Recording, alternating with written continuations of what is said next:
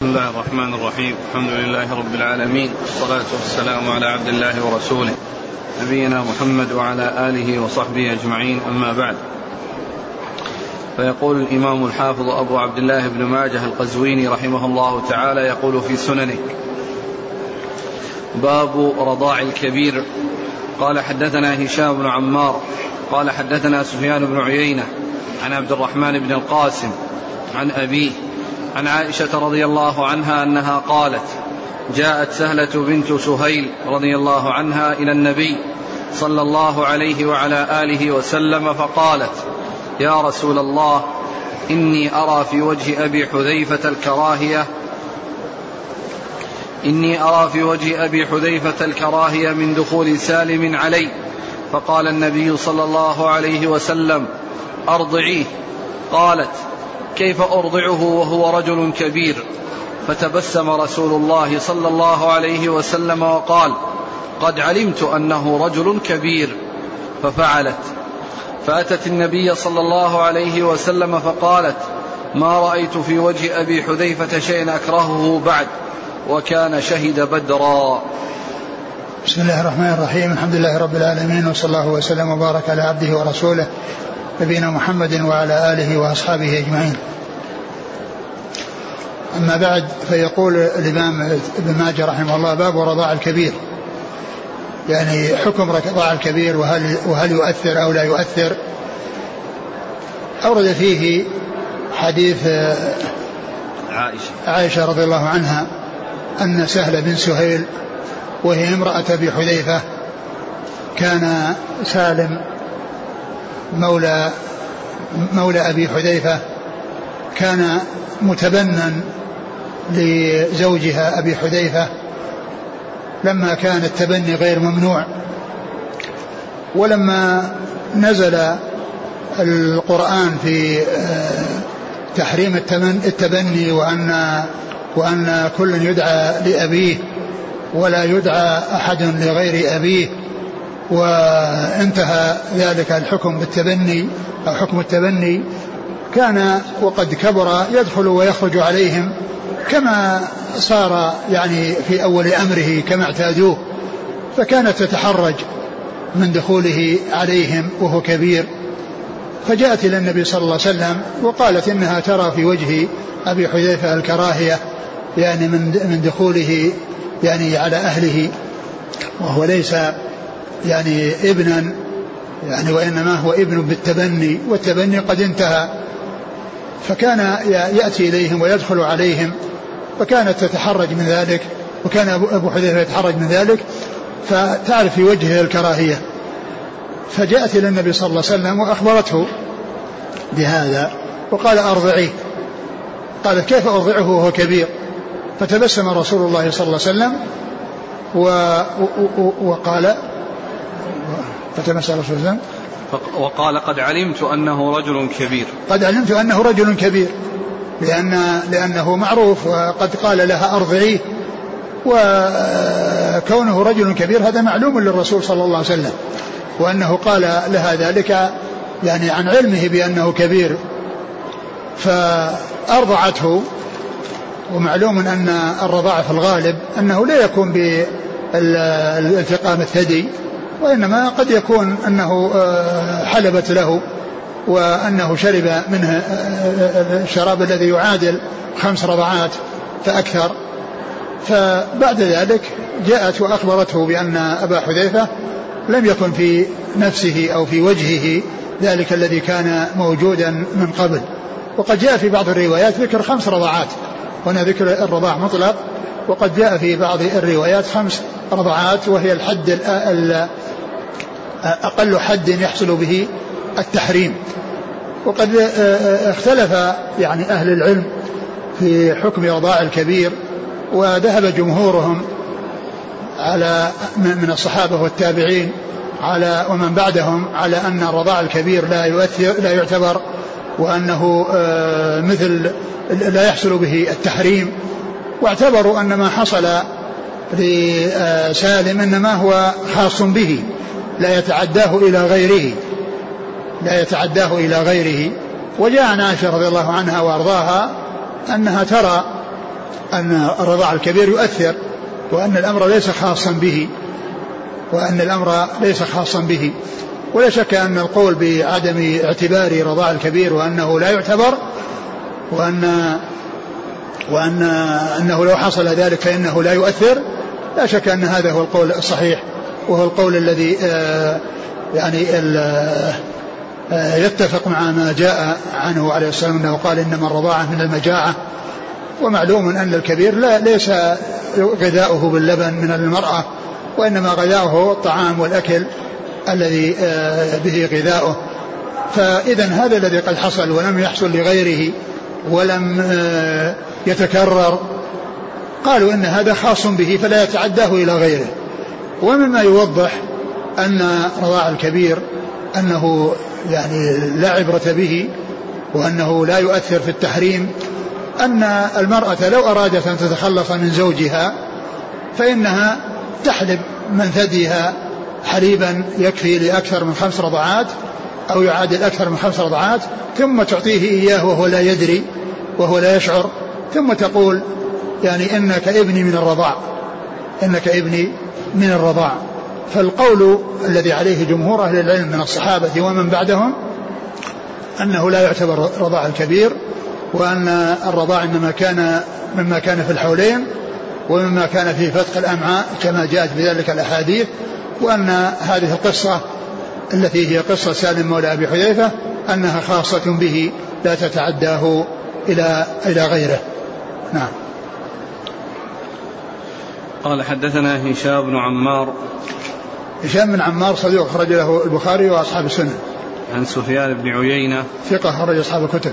عن عبد الرحمن بن القاسم. عبد الرحمن بن القاسم ثقة أخرج أصحاب الكتب. عن أبيه ثقة فقيه أحد فقهاء المدينة السبعة أخرج أصحاب الكتب.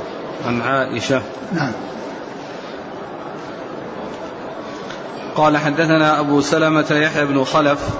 قال حدثنا عبد الأعلى عن محمد بن إسحاق عن عبد الله بن أبي بكر عن عمرة عن عائشة رضي الله عنها وعن عبد الرحمن بن القاسم عن أبيه عن عائشة رضي الله عنها أنها قالت لقد نزلت آية الرجم ورضاعة الكبير عشرا ولقد كان في صحيفة تحت سريري فلما مات رسول الله صلى الله عليه وسلم وتشاغلنا بموته دخل داجن فأكلها.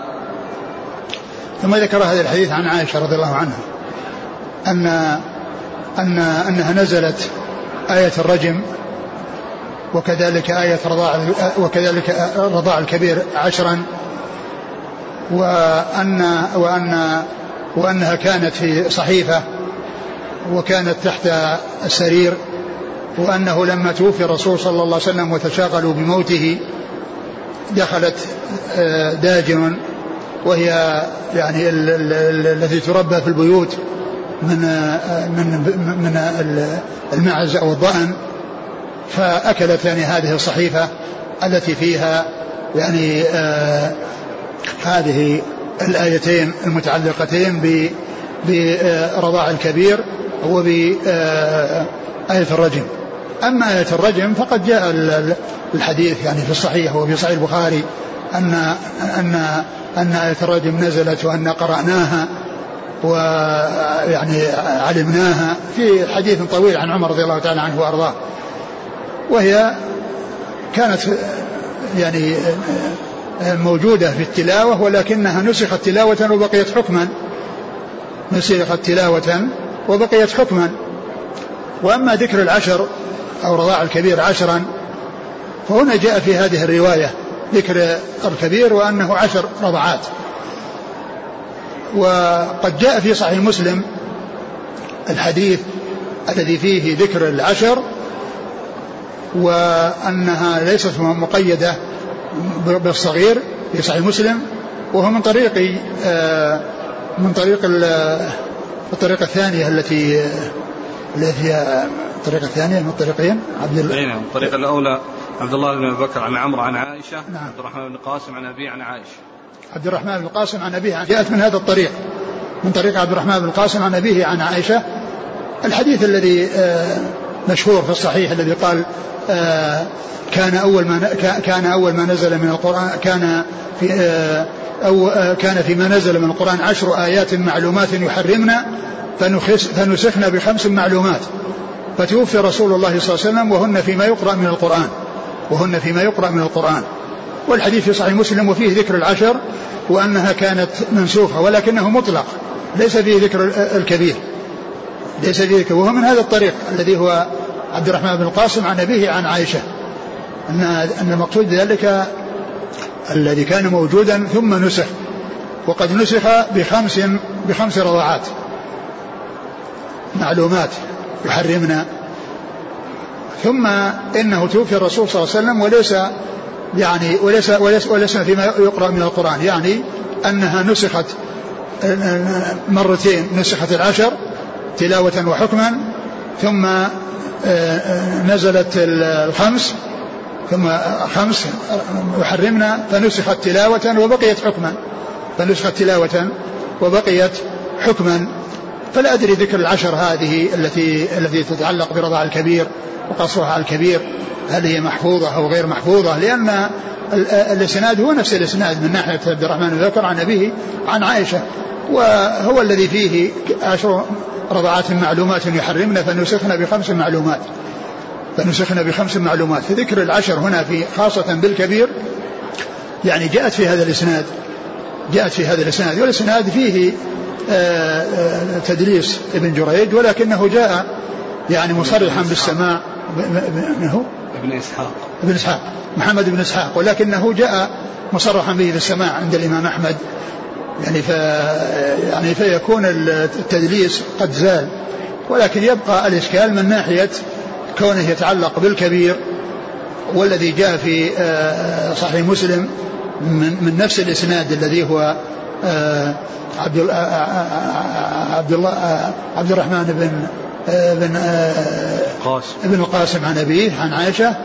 هو هذا الذي ذكرته والذي فيه ذكر العشر وذكر الخمس وليس فيه ذكر الكبير. لكن ذكر الكبير ثابت في الحديث الذي قبله. ذكر وضع الكبير ثابت في الذي قبله. وقد علمنا أن هذا خاص بسالم مولى أبي حذيفة وأنه لا يتعداه إلى غيره. وهذا يعني آه، إن كان يعني محفوظا فإنه قد نسخ. يعني ما جاء في نفس يعني القرآن إذا كان محفوظا فإنه يكون منسوخا لأنه منسوخا تلاوة. وأما حكما فإنه جاء في حديث آه، عائشة في قصة سالم مولى أبي حذيفة. نعم. قالت لقد نزلت آية الرجم ورضاعة الكبير عشرا. ولقد كان في صحيفة تحت سريري. فلما مات رسول الله صلى الله عليه وسلم وتشاغلنا بموته دخل داجن فأكلها. نعم. قال حدثنا أبو سلمة يحيى بن خلف. هو؟ صدوق له مسلم وأبو داود والترمذي وابن ماجه. نعم. عن عبد الأعلى. وهو بن عبد الأعلى ثقة أخرج أصحاب الكتب. عن محمد بن إسحاق. وهو صدوق خرج البخاري تعليقا مسلم وأصحاب السنة. عن عبد الله بن أبي بكر. وهو ثقة أخرج له. أصحاب الكتب. نعم. عن عمرة. عن عمرة بنت عبد الرحمن ثقة أخرج أصحاب الكتب. عن عائشة وعن عبد الرحمن بن القاسم عن أبيه عن عائشة. نعم.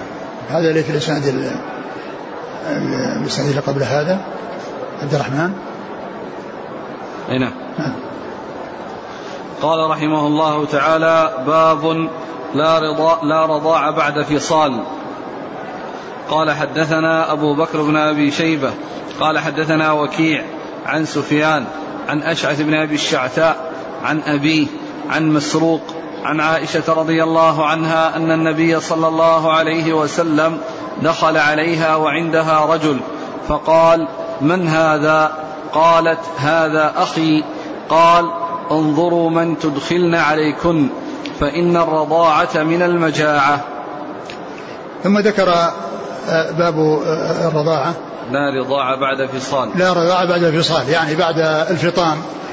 وكون الإنسان كان يتغذى باللبن والحليب من المرأة ثم إنه فطم فصار يتغذى بالطعام فإنه بذلك يكون ليس من أهل من أهل الرضاع. يعني بعدما فطم و وكان غذاؤه الطعام فإن فإنه لا يعتبر رضاعه. لا يعتبر رضاعه وإنما يعتبر يعتبر رضاع من من من, من قوته اللبن ومن يغذى باللبن وباللبن المرأة وذلك في الحولين كما قال الله عز وجل الوالدات يرضعن أولادهن حولين كاملين لمن أراد أن يتم رضاعه.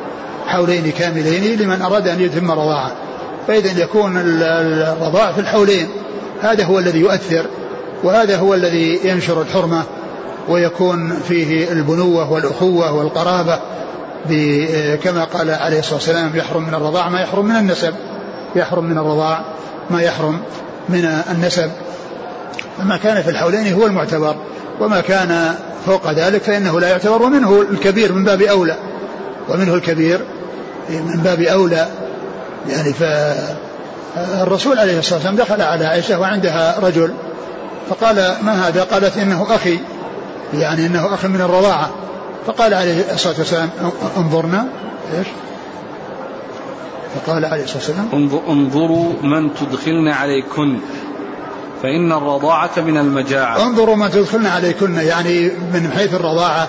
لابد أن يكون متحققا بأن الرضاعة في الحولين كما يعني آه، جاء في الحديث إنما الرضاعة من المجاعة والمجاعة تكون في حال التغذي باللبن وذلك في الحولين كما قال الله والوالدات يرضعن أولادهن حولين كاملين لمن أراد أن يتم الرضاعة. فإذا كانت الرضاعة في الحولين وكانت أيضا خمسا فأكثر كما جاء يعني بالحديث كما ثبت في السنة عن رسول الله عليه الصلاة والسلام فهذا هو الذي يعتبر فيه آه، آه، آه، الحرمة أو المحرمية بالنسبة للمرتضع. انظرنا من من تدخلنا فإنما الرضاعة من المجاعة. فدل هذا على ان أن الرضاع إنما يكون في الحولين وأن هذا هو الذي يعتبر وهو الذي يحصل به انتشار الحرمة. نعم. قال حدثنا أبو بكر بن أبي شيبة. ثقة أخرج أصحاب الكتب إلا الترمذي. عن وكيع. وكيع بن الجراح الرؤاسي ثقة أخرج أصحاب الكتب. عن سفيان. هو الثوري ثقة أخرج أصحاب الكتب. عن أشعث بن أبي الشعثاء. وهو ثقة أخرج أصحاب الكتب. عن أبيه.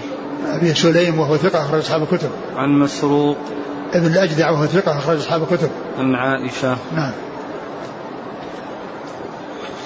قال حدثنا حرملة بن يحيى قال حدثنا عبد الله بن وهب قال أخبرني ابن لهيعة عن أبي الأسود عن عروة عن عبد الله بن الزبير رضي الله عنهما أن رسول الله صلى الله عليه وعلى آله وسلم قال لا رضاع إلا ما فتق الأمعاء. ثم ذكر هذا الحديث عن ابن الزبير لا رضاع إلا ما فتق الأمعاء. يعني الذي يكون في الحولين والذي يكون يعني آه، في الوقت الذي آه، آه، يجري الرضاع في الأمعاء ويتغذى به الإنسان. أما إذا كان الإنسان كبر وصار يأكل ويطعم ويتغذى بالطعام فإن الأمعاء الذي يعني يحصل به هو الذي يكون في الحولين. أما رضاع يعني يكون بعد ذلك والأمعاء يدخل فيها الطعام ويتغذى صاحبها بالطعام فإن هذا الرضاع لا يعتبر. فإن هذا الرضاع لا يعتبر وإنما الرضاع هو الذي يكون فيه الغذاء والتغذي ويفتق الأمعاء لأنها يعني في أوائله وفي حال صغره لا يتغذى بشيء آخر غير غير اللبن أو غير الحليب حليب المرأة نعم. قال حدثنا حرملة بن يحيى. التجيبي وهو صدوق أخرج له مسلم والنسائي بن ماجه. نعم. عن عبد الله بن وهب. المصري وهو ثقة أخرج أصحاب الكتب. عن ابن لهيعة. وهو صدوق آه، يعني احترقت كتبه وصار مخلطا ومن روى عنه قبل الاختلاط روايته معتبرة. ومن الذين رووا عنه قبل الاختلاط قبل الاختلاط عبد الله بن وهب هذا الذي في الإسناد. فإذا روايته عنه معتبرة لأنه روى عنه قبل الاختلاط. روى عنه قبل الاختلاط وهو أحد العبادلة الأربعة الذين رووا عن آه، ابن لهيعة قبل الاختلاط وهم عبد الله بن وهب وعبد الله بن مسلمة وعبد الله بن بن يزيد المكي وعبد الله بن المبارك هؤلاء رووا عن ابن لهيعة قبل أن يختلط فروايتهم معتبرة وهذا من هذا القبيل. هذا الذي معنا في الإسناد هو من هذا القبيل لأنه من رواية عبد الله بن وهب عنه. نعم. وأخرجه مسلم وأبو داود والترمذي وابن ماجه. نعم. عن أبي الأسود وهو؟ ثقة أخرج أصحاب الكتب. نعم. عن عروة. عروة بن الزبير ثقة أخرج أصحاب الكتب. عن عبد الله بن الزبير. رضي الله عنه أخرج أصحاب الكتب. هل يفهم أنه إذا فطم الرضيع قبل إتمام الحولين ينتهي تأثير الرضاع أم العبرة بالمدة وإن فطم قبل ذلك؟ الذي يبدو أنه إذا كان أنها فطن في وقت مبكر وكان يتغذى بالأكل ولم يكن الطعام يعني من شأنه أنه أنه لا يؤثر. لأنه لا يؤثر لأن المقصود من ذلك الحولين التي هي محل الرضاع. وأما إذا كان الإنسان فطن مثلا وعمره سنة وكان يتغذى بالأكل لا يتغذى بالطعام بالحليب وإن كان يتغذى بالحليب ويتغذى بالطعام فإنه يعتبر يعني ما دام في الحولين. لكن إن كان أنه استغنى عن الحليب وكان طعامه آه، الطعام وغذاؤه الطعام وهو يتغذى بالطعام ولا يتغذى بالرضاع يعني يبدو والله أعلم أن, أن, أن ذلك يعني لا يؤثر أنه يعني آه، أنه مثل مثل الرضاع الكبير. نعم. قال حدثنا محمد بن رمح المصري. لأن قال الرضاعة من المجاعة ومعلوم أن هذا يعني يتغذى ويسد الجوع بغير بغير اللبن. نعم. قال حدثنا محمد بن رمح المصري. قال حدثنا عبد الله بن لهيعة عن يزيد بن أبي حبيب وعقيل عن ابن شهاب قال أخبرني أبو عبيدة بن عبد الله بن زمعة عن أمه زينب بنت أبي سلمة رضي الله عنهما أنها أخبرته أن أزواج النبي صلى الله عليه وسلم كلهن خالفن عائشة وأبين أن يدخل عليهن أحد بمثل رضاعة سالم مولى أبي حذيفة وقلنا وما يدرينا لعل ذلك كان رخصة لسالم وحده. ثم ذكر حديث زينب بنت بنت أبي سلمة سلمة رضي الله عنها آه، ان ان ان ان, أن أزواج النبي صلى الله عليه وسلم يعني غير عائشة كلهن يعني رأينا غير الذي رأت عائشة وهو أن رضع الكبير لا يعتبر ولا يدخل عليها يدخل عليهن الرجل بسبب رضاعه في حال كبره. وقالوا إن وقلنا إن هذا إنما هي رخصة لسهلة بن سهيل الذي هو أرضعت سالما في حال كبره فصار يدخل ويخرج عليها. ولعل السبب في ذلك أنه كان في ذلك الظرف الذي كان آه، ابنا لهم بالتبني وكان يدخل ويخرج عليهم وكبر فتحرجت وتحرج زوجها وأرشدهم النبي صلى الله عليه وسلم إلى أن, إلى أن ترضع. قلنا لعل ذلك رخصة لها وأنه خاص بها. وهذا هو الذي فهمه العلماء من الصحابة وغيرهم من الصحابة وغيرهم أن رضاع الكبير أنه لا يؤثر. واعتبروا أن ذلك خاصا ب بسالم مولى أبي حذيفة. نعم. قال حدثنا محمد بن رمح المصري. هو ثقة أخرجه مسلم وأصحاب السنة. ومسلم وابن ماجه. عن عبد الله بن لهيعة عن يزيد بن أبي حبيب. يزيد بن أبي حبيب ثقة أخرج أصحاب الكتب. وعقيل. عقيل بن خالد بن عقيل ثقة أخرج أصحاب الكتب. عن ابن شهاب. محمد المسلم بن شهاب ثقة أخرج أصحاب الكتب. عن أبي عبيدة بن عبد الله بن زمعة. وهو؟ مقبول أخرجه مسلم وأبو داود والنسائي بن ماجه. نعم. عن أمه زينب بنت أبي سلمة. زينب رضي الله عنها ربيبة الرسول صلى الله عليه وسلم أخرج لها أصحاب كتب. قال رحمه الله تعالى باب لبن الفحل. قال حدثنا أبو بكر بن أبي شيبة قال حدثنا سفيان بن عيينة عن الزهري عن عروة عن عائشة رضي الله عنها أنها قالت أتاني عمي من الرضاعة أفلح بن أبي قعيس يستأذن علي بعدما ضرب الحجاب فأبيت أن آذن له. حتى دخل علي النبي صلى الله عليه وسلم فقال إنه عمك فأذني له. فقلت له إنما أرضعتني المرأة ولم يرضعني الرجل. قال تربت يداك أو يمينك. ثم ذكر آه هذه الترجمة وهي رضاع لبن الفحل. لبن الفحل. يعني أن لبن الفحل يحصل به نشر الحرمة من جهة الزوج. كما أنه تنتشر به الحرمة من جهة الزوجة. فإن الإنسان إذا تزوج امرأة فرضع وهي في عصمة رجل وقد ولدت له فأرضعت بذلك اللبن من ذلك الرجل شخصا آخر شخصا من الناس فإن ذلك الشخص يكون ولدها من الرضاعة يكون ولدها من الرضاعة. فتكون أمهاتها وأجدادها يعني آه، أمهات له وأجداد له ويكون آه، أولادها إخوان له وإخوانها وأخواتها أعمام وخالات آه، له. فتنتشر الحرمة من جميع الوجوه فيما يتعلق بالأم المرضعة. وأيضا تنتشر الحرمة بالنسبة للفحل الذي هو زوجها لأنه صاحب اللبن لأنه صاحب اللبن فيكون أخا لأولاده يعني أخا أخا لأولاده من جميع الزوجات إذا كان عنده زوجات متعددات وله أولاد فيكون أخا لهم جميعا. وكذلك أيضا يكون يعني آباؤه يعني يعني جداته جداته كلهن يعني أيضا يعتبر محارم لهن أمهاته وجداته. أم أمه أمه يعني أمه وجدته من جهة أمه وجدته من جهة أبيه وجهة أمه. كل من تعتبر جدة له فإنها تكون أيضا يعني أما لهذا الرجل الذي رضع من ذلك الفحل. وكذلك إخوانه يكون أعماما له لهذا الرضيع وأخواته يكون عماته وهكذا. فتنتشر الحرمة.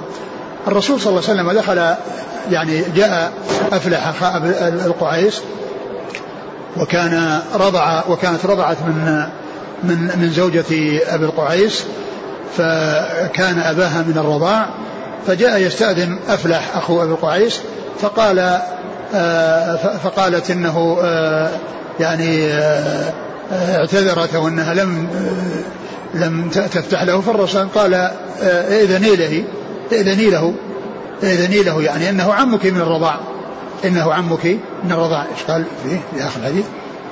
إنه عمك فأذني له إنه عمك فأذني له فقلت نعم. له إنما ارضعتني المرأة ولم يرضعني الرجل يعني أنها كأنها يعني المتبادر لها والذي آه، فهمته أن الرضاع إنما هو من جهة المرضعة وأن الحرمة والانتشار إنما هو من جهة المرضعة وأما ذاك فإنه يعني آه، رجل ظنت ان أنه لا يحصل الانتشار من طريقه وإنما من طريق المرضعة التي باشرت الرضاع وهي صاحبة اللبن. فالرسول صلى الله عليه وسلم أخبرها بأن صاحب اللبن آه، هو أب له. صاحب اللبن أب له فيكون آه، أخا يكون أخوه عما لها. فقال عليه السلام تربت يمينك. نعم تربت يمينك أو يمينك تربت يداك أو يمينك إذني له. فدل هذا على آه، أن انتشار الحرمة كما تكون من جهة الزوجة فإنها تكون من جهة الزوج صاحب اللبن. بل قد تنتشر الحرمة من جهة الزوج ولا تنتشر من جهة المرأة. وذلك فيما لو كان الرجل له زوجتان كما ذكرت ذلك بالأمس كان له زوجتان وكل منهما ترضع وواحدة أرضعت ثلاث رضعات والثانية أرضعت رضعتين فإنه لا يكون لا تكون كل واحدة منهما أما له لأنه ما رضع خمس رضعات من كل واحدة. ومن جهة الزوج تنتشر الحرمة لأن اللبن له فيكون أبا له من الرضاع فيكون له أبا من الرضاعة وتنتشر الحرمة من جهة أقرباء الزوج لأن الخمس الرضعات كلها من من الزوج. وأما المرأة واحدة مرأة أرضعت إلا ثنتين وهي لا تحرم واحدة أرضعت ثلاث ولا تحرم وكل منهما إذا جمع وصار يعني وهما من جهة الزوج فإنه تنتشر الحرمة من جهة الزوج ولا تنتشر من جهة المرأة. نعم. قال حدثنا أبو بكر بن أبي شيبة عن سفيان بن عيينة عن الزهري عن عروة عن عائشة. قال حدثنا أبو بكر بن أبي شيبة قال حدثنا عبد الله بن نمير عن هشام بن عروة عن أبيه عن عائشة رضي الله عنها قالت جاء عمي من الرضاعة يستأذن علي فأبيت أن آذن له. فقال رسول الله صلى الله عليه وسلم فليلج عليك عمك. فقلت إنما أرضعتني المرأة ولم يرضعني الرجل. قال إنه عمك فليلج عليك. وهذا مثل الذي قبله. نعم. قال حدثنا أبو بكر بن أبي شيبة عن عبد الله بن نمير. عبد الله بن نمير ثقة أخرج أصحاب الكتب. عن هشام بن عروة عن أبيه عن عائشة. نعم.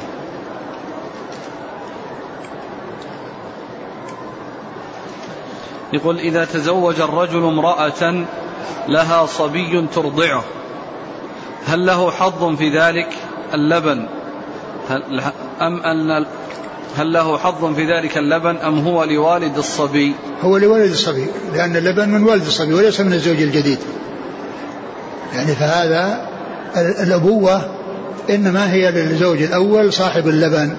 وأما هذا اللي تزوج أمه وهو رضيع فهذا ليس يعني لا يعتبر أبا له من الرضاعة يعني إذا الرضيع الذي شرب من من من الذي رضع من تلك المرأة التي مات زوجها وهي مرضع فإن أباه هو الأول والثاني لا يعتبر لا علاقة له به. نعم.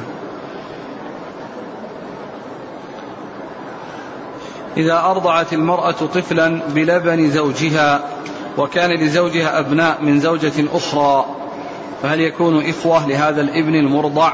نعم أنا قلت أن أن أن, أن الفحل يعني من رضع من لبنه من واحدة من نسائه فجميع أولاده من جميع الزوجات يعني إخوة له من الرضاعة لأن اللبن واحد له لبن الفحل وكذلك المرأة لو أرضعت طفلا فإنه يكون أخا لأولادها ولو كانوا من عدة أزواج لأنه ابن لها من الرضاع فأولادها من من من من, من, من جميع الأزواج إخوة له من أم من الرضاع. فالمرأة إذا كان لها عدة أزواج وعدة أولاد من أزواج من أزواج ورضعت أرضعت واحدة من لبن زوج من الأزواج أولادها جميعا إخوان له. وكذلك إذا الرجل في مقابلها آه، إذا كان عنده عنده عدة زوجات وله أولاد من كل زوجة ورضع من لبن واحدة فإنه يكون آه، ابن يعني يكون إخوانا أخوة لجميع أولاده من جميع الزوجات. نعم. رجل له زوجتان أرضعتا رضيعا. خمس رضعات بينهما فصار له والد من الرضاعة. المسألة التي ذكرتم. أيه؟ واحدة ثلاث وواحدة اثنتين. أيه؟ فصار له أب من الرضاعة. أيه؟ ليس له أم من الرضاعة. أيه؟ هو الآن بيقول هل نعتبر هذا الولد ربيب لهما؟ فهل يكون ربيبا لهما من الرضاعة؟ يعني هذه هذه من جهة النسب هذه. أقول هذه من من جهة النسب يعني يعني هذه من جهة المصاهرة. يعني أقول من جهة المصاهرة.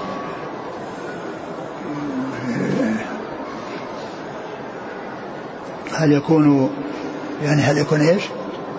هل يكون؟ هذا ابن زوجهما نعم من الرضاعة نعم هل يكون ربيبا لهما؟ لا لا أدري لأن الحديث يقول يحرم من الرضاعة ما يحرم من النسب وأما هذا إنما جاء عن طريق عن طريق المصاهرة لا عن طريق النسب قال رحمه الله تعالى باب الرجل يسلم وعنده أختان قال حدثنا أبو بكر بن أبي شيبة قال حدثنا عبد السلام بن حرب عن إسحاق بن عبد الله بن أبي فروة عن أبي وهب الجيشاني عن أبي خراش الرعيني عن الديلمي رضي الله عنه أنه قال قدمت على رسول الله صلى الله عليه وسلم وعندي أختان تزوجتهما في الجاهلية. هذه المسألة اللي راحت تبحث يعني حتى نشوف الكلام فيها. نعم.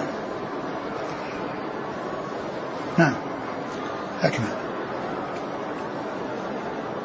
عن الديلمي قال قدمت على رسول الله صلى الله عليه وسلم وعندي أختان تزوجتهما في الجاهلية.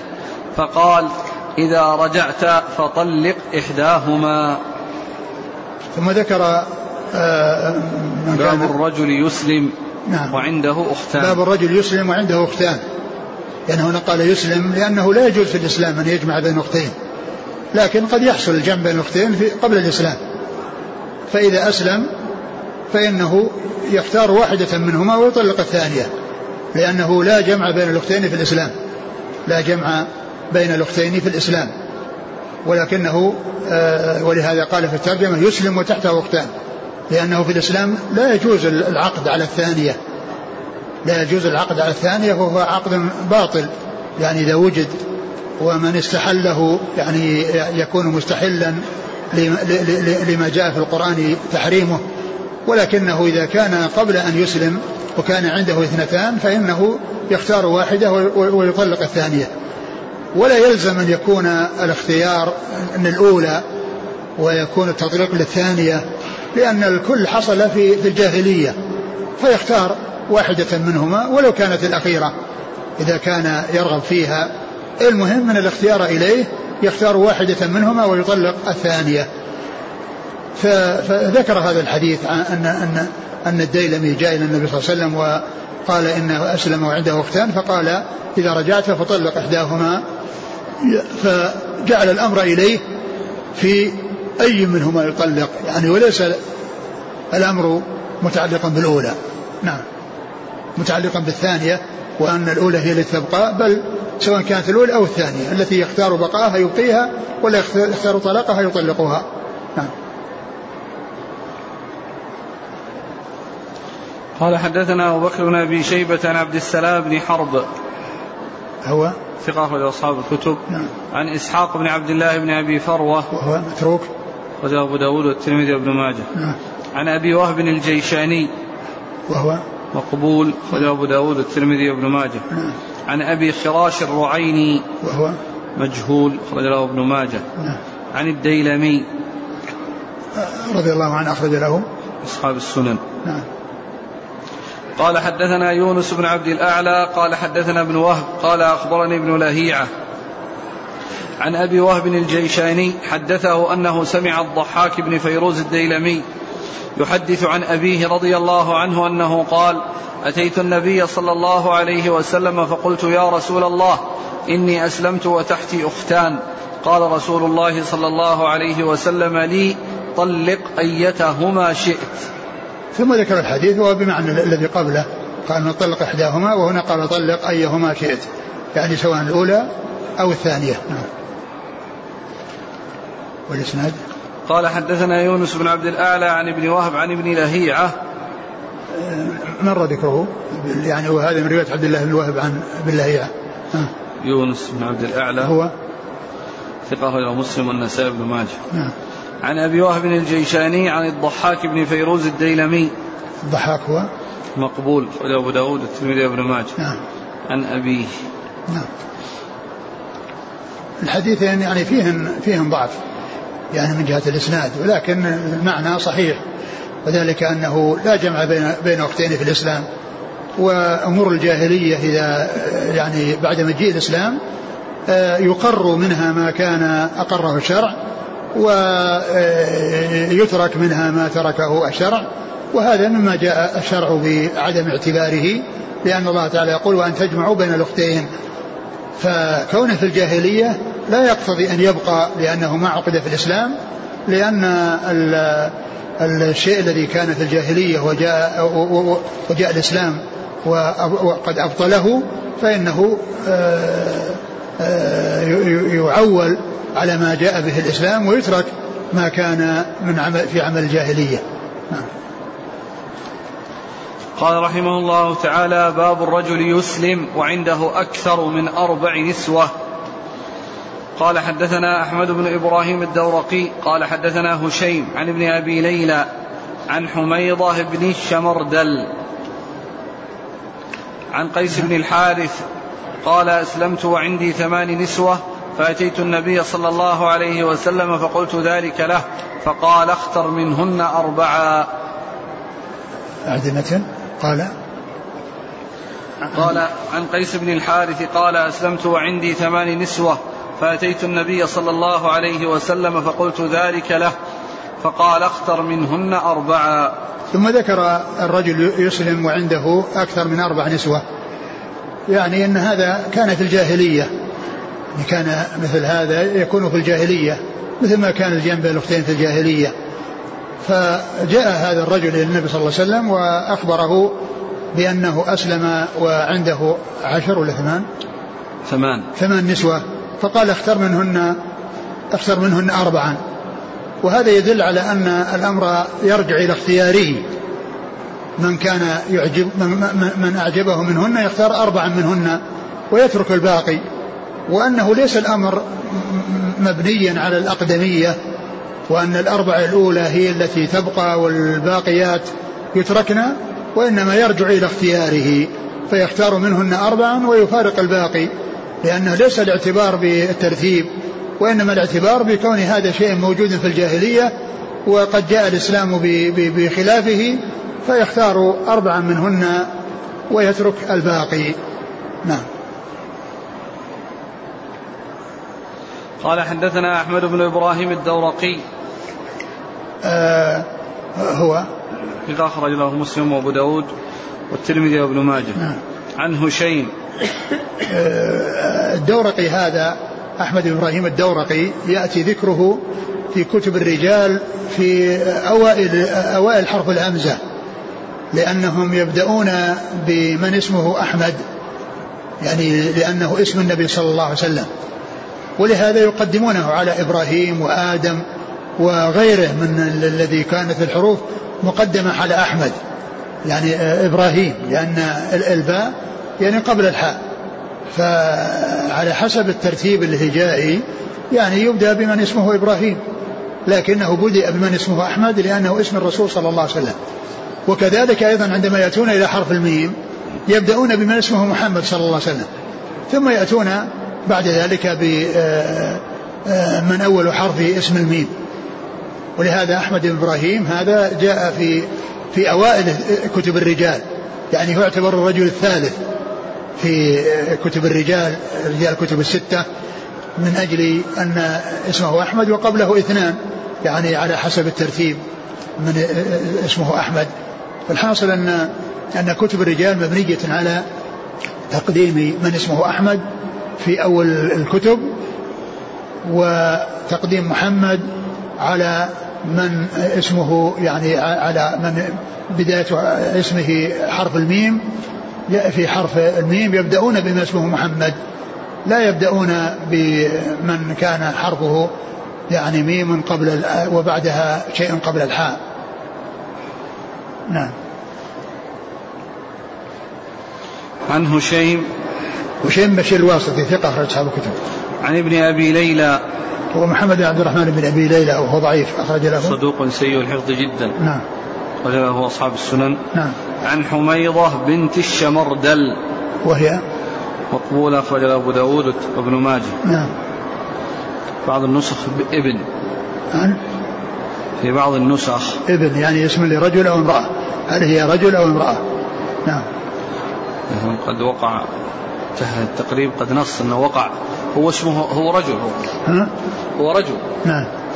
لكن وقع في ابن ماجه بنت. إيه هنا باسم ماجه.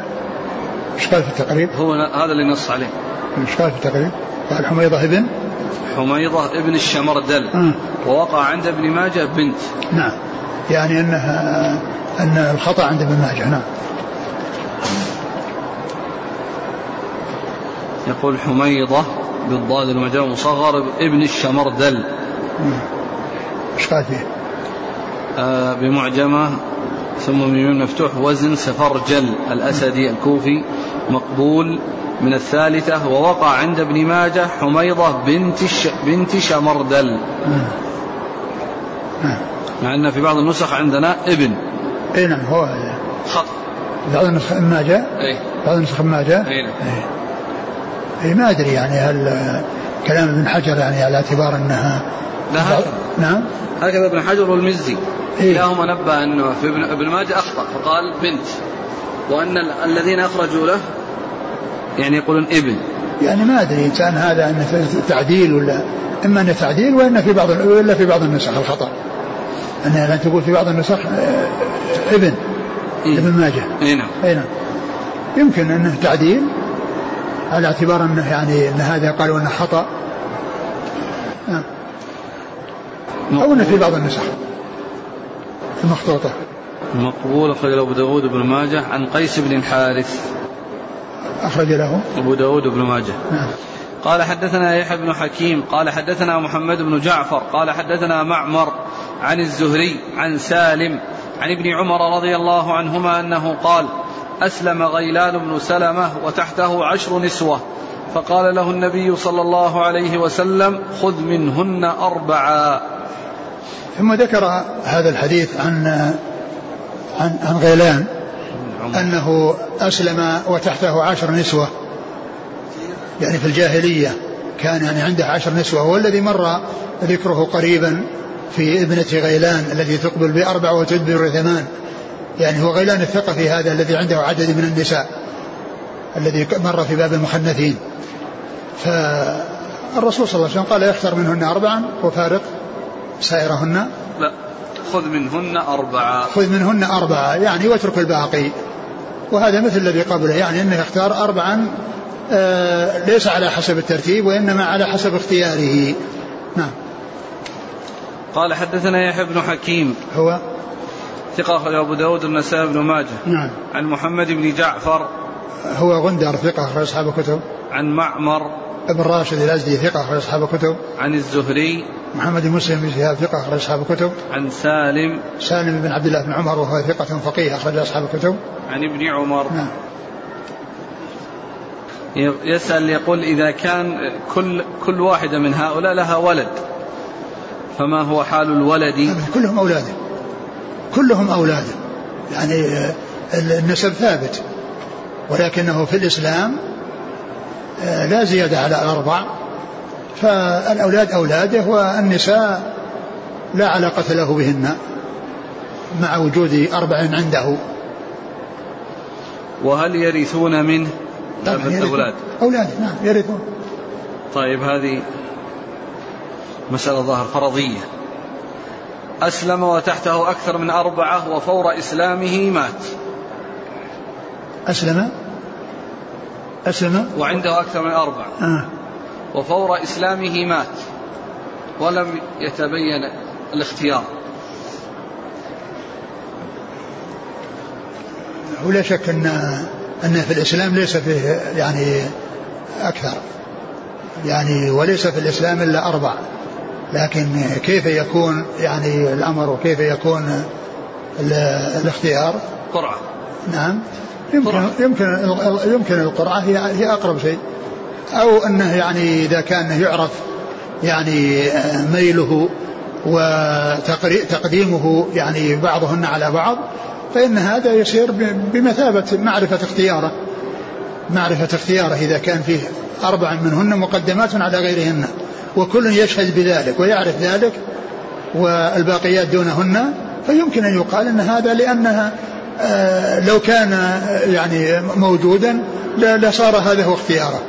فإذا كان عرف هذا الشيء وإن لم يعرف فلا شك أن القرعة هي التي آه، تميز عند التساوي.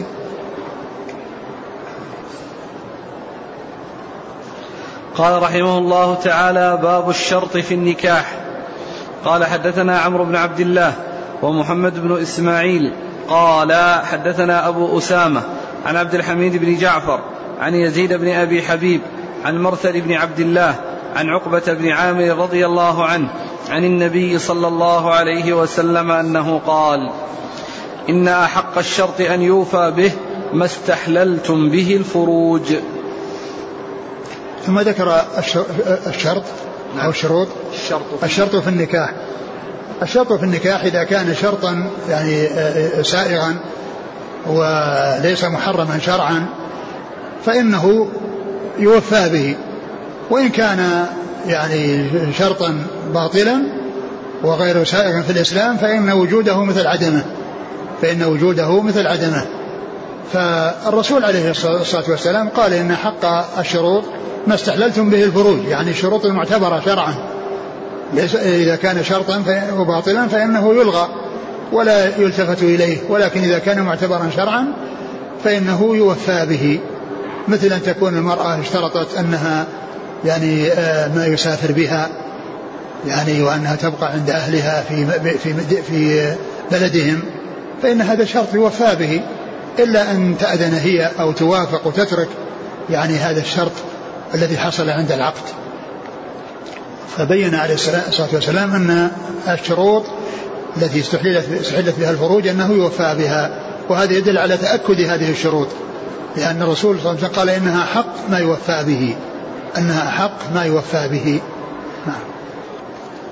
قال حدثنا عمرو بن عبد الله هو؟ ثقة أخرجه ابن ماجه. ومحمد بن إسماعيل. آه اثنان محمد بن إسماعيل الأحمسي والثاني البختري. نص عليها المزي. نص المزي على أيهما؟ الأحمسي. الأحمسي؟ نعم. لأن لأن آه، شيخهما اللي هو؟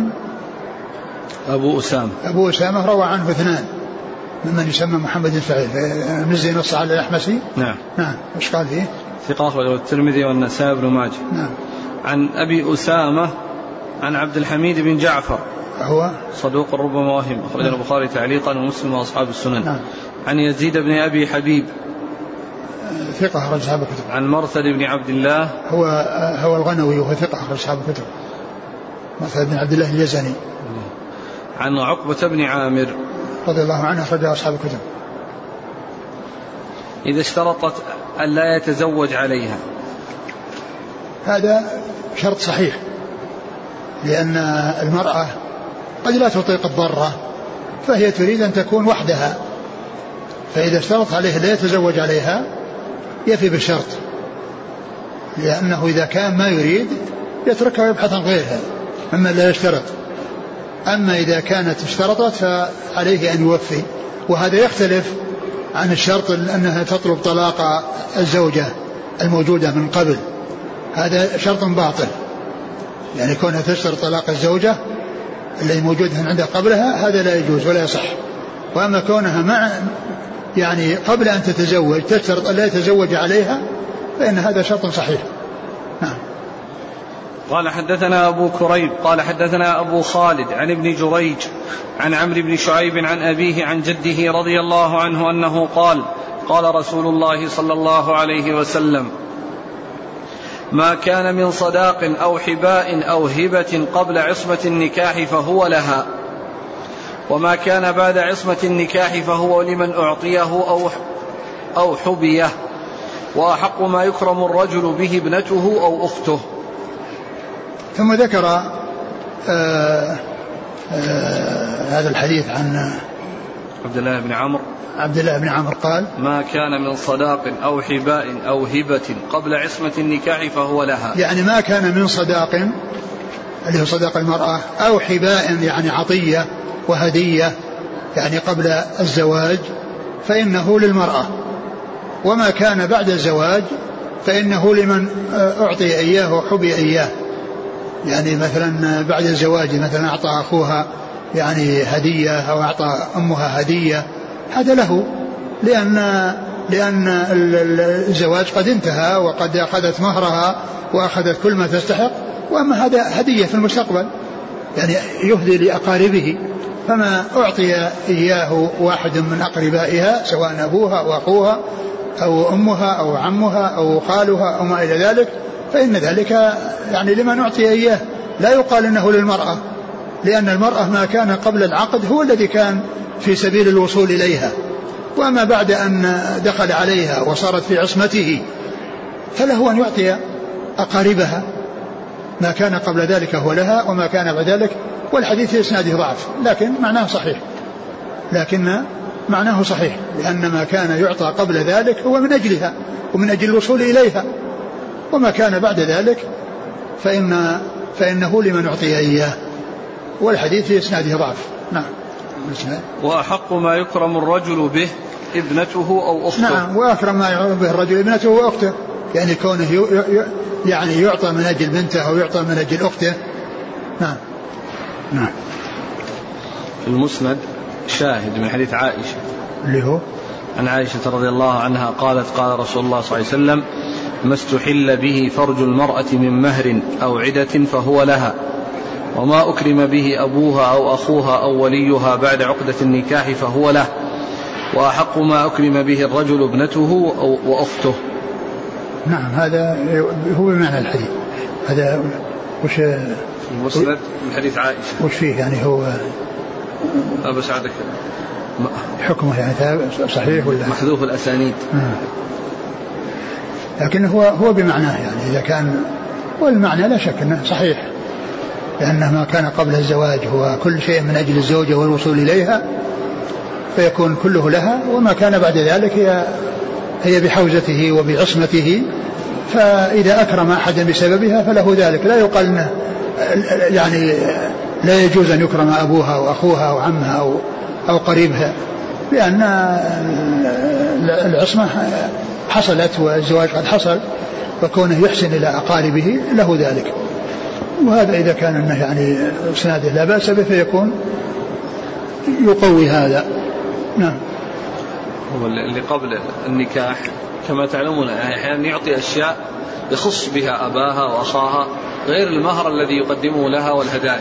ولو كان هذا كله يصير ما دام قبل الزواج هو لها لأنه ما أعطي من أجل شخصه هو من أجل بنته وهو لم يصل إليها. هناك كما تعلمون عادات. بعض القبائل لابد لابد أن تعطى الأم يعني هذا أقول هذا الذي يكلف الزواج ويجعله صعب على على الناس.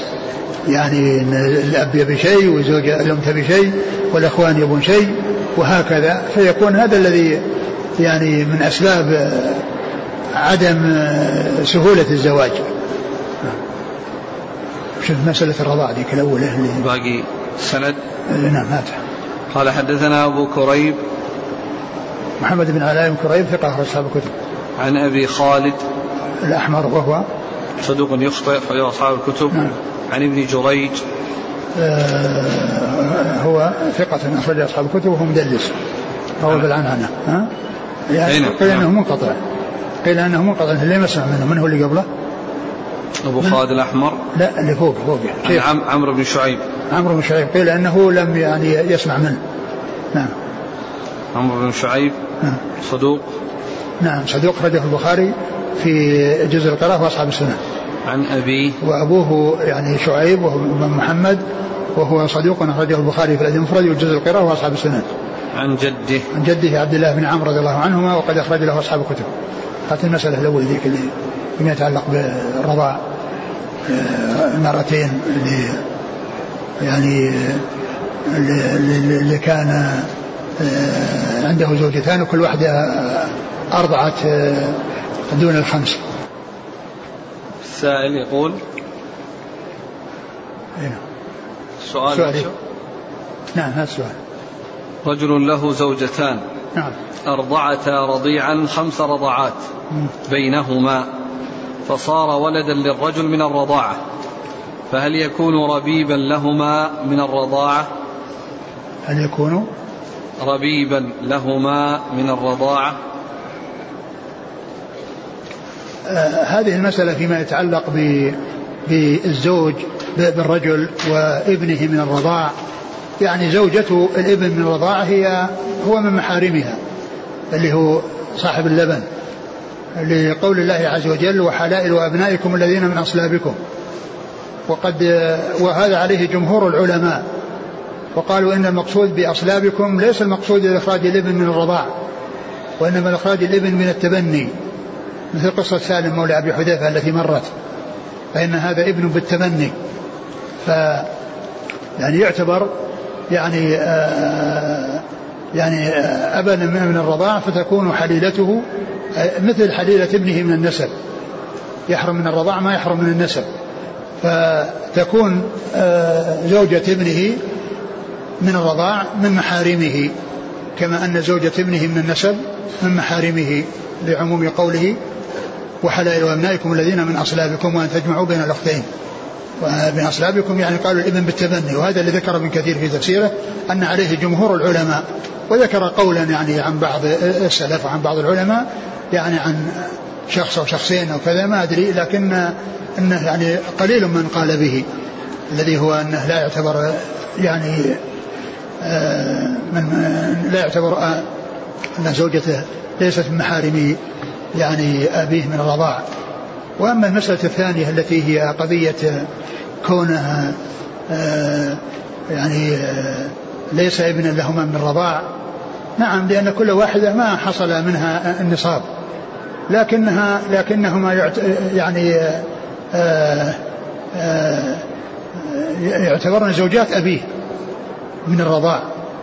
فيدخلن تحت قوله صلى الله قول الله سبحانه وتعالى ولا تنكحوا ما نكح آباؤكم من النساء. يعني آباؤكم يعني سواء كان عن طريق الرضاع أو عن طريق يعني يدخل في ذلك عن طريق الرضاع مطلقا لا تنكحوا ما نكح آباؤكم. سواء يعني ابنه من الرضاعه وابنه من النسب إيش السؤال؟ قال إيش يكون ربيبا؟ ان يكون ربيبا؟ يكون ربيبا لهما؟ ربيبا لهما؟ لا ما ما يقال ربيب ولكن الكلام على كونها زوجات أب. يعني كونها زوجات أب من الرضاع. فيعني يمكن يدخلن تحت قوله ولا تنكحوا ما نكح آباؤكم من النساء. فيكون من محارمهن بهذا بهذا الاعتبار. والله تعالى أعلم وصلى الله وسلم وبارك على عبده ورسوله نبينا محمد وعلى آله وأصحابه أجمعين.